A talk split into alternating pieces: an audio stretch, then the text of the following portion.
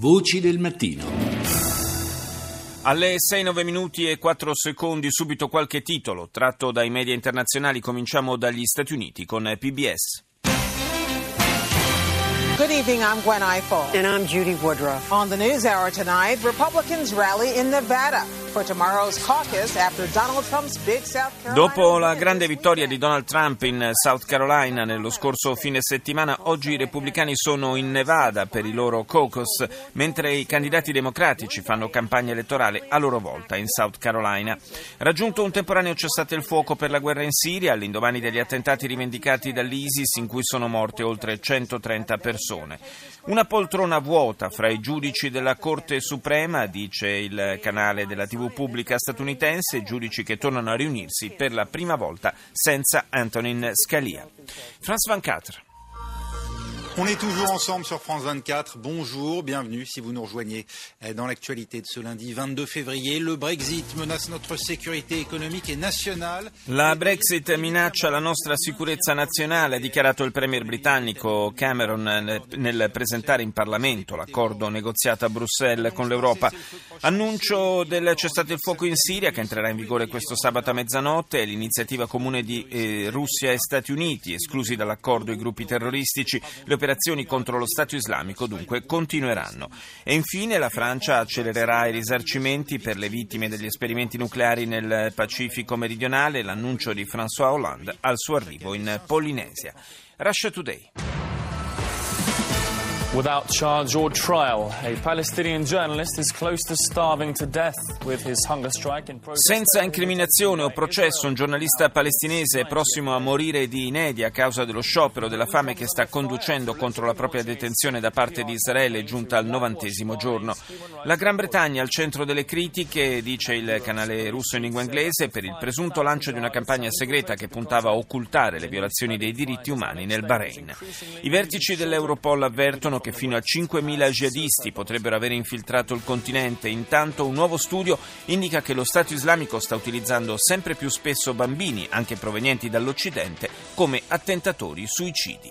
Al Jazeera.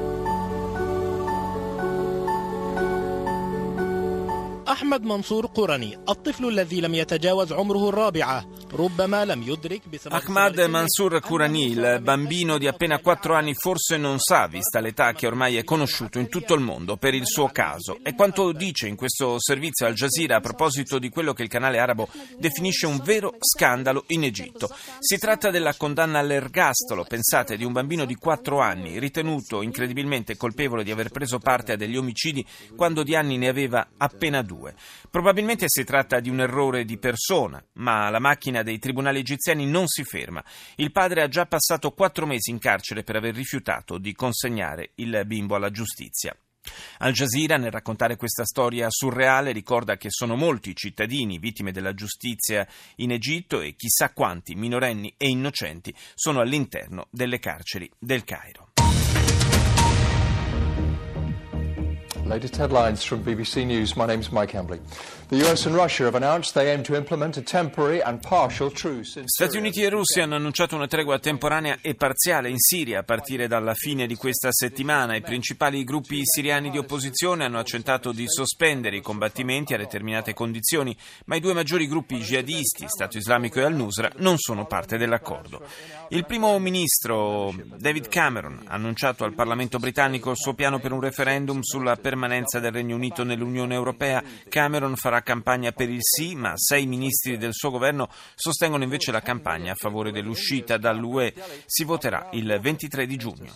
10 milioni di persone, ce ne siamo occupati nella prima parte di Voci del Mattino, nella capitale indiana New Delhi sono senza acqua a causa dell'interruzione di uno dei maggiori acquedotti da parte di manifestanti antigovernativi. L'esercito sta prendendo il controllo del canale, ma ci vorranno alcuni giorni prima che la fornitura di acqua venga completamente ripristinata. Al Jazeera. جولتنا الإخبارية الجزيرة منتصف اليوم معكم عبد القادر عياض. ووسيلة علمي وأبرز مواضيع المنتصف.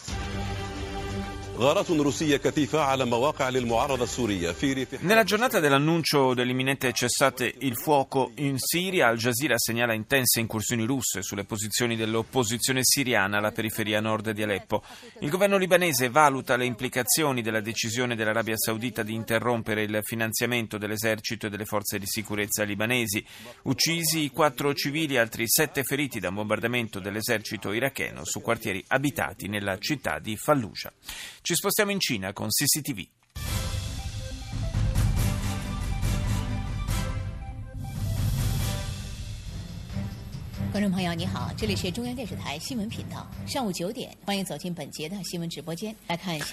Il telegiornale cinese apre con una serie di servizi dedicati al Festival delle Lanterne nell'ultimo giorno della ben nota festa di primavera in Cina.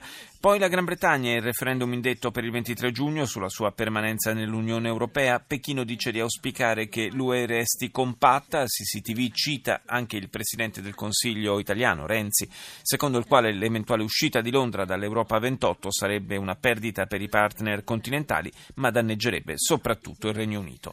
Attentato davanti a un ospedale in Afghanistan, nella provincia orientale di Parwan, 14 morti, 17 i feriti. L'attacco è stato rivendicato dai talebani. Per parlare del processo di pace nel paese si riuniscono a Kabul i rappresentanti di Cina, Pakistan, Afghanistan e Stati Uniti. Nell'ambito del processo di normalizzazione dei rapporti fra Stati Uniti e Cuba, una delegazione di una sessantina di imprenditori americani si è recata a La Habana per prendere parte a incontri sulla promozione della commercializzazione del vino sull'isola. CBS. This is the CBS Evening News with Scott Pelley. An Uber driver is charged today with six counts of murder in a Saturday night Jason. Dalton, un autista del servizio di taxi Uber, è stato incriminato per i sei omicidi consumati durante la sparatoria di sabato sera nel, nel Michigan. Il candidato repubblicano Ted Cruz eh, licenzia un portavoce della sua campagna elettorale per aver fatto circolare video contro Rubio, un altro dei candidati repubblicani. Rubio commenta ogni giorno la campagna di Cruz, se ne esce con qualcosa di falso. Come mai un pullman della compagnia Megabus con 40 passeggeri a bordo è andato in fiamme? Si sente la voce di una testimone che dice l'autobus ha fatto boom e ancora boom, c'erano fiamme e scintille ovunque. E infine Virginia McLaurin ha atteso 106 anni questo momento, incontrare il Presidente degli Stati Uniti. Il sogno si è realizzato lo scorso weekend in occasione delle celebrazioni del mese della cultura afroamericana. Mai la donna avrebbe pensato di incontrare un Presidente nero. È stato il momento più bello della mia vita, ha commentato E chiudiamo questa rassegna con la marocchina Median. اهلا بكم الى فتره الظهيره والبدايه بابرز العناوين il Parlamento libico discute il programma del governo che dovrebbe riunificare il paese. In Siria si contano i morti, mentre Mosca e Washington si accordano per un cessate il fuoco. Sono oltre 150 le vittime degli attacchi e suicidi a Homs e Damasco. E infine il premier britannico David Cameron presenta in Parlamento l'accordo raggiunto con i partner europei.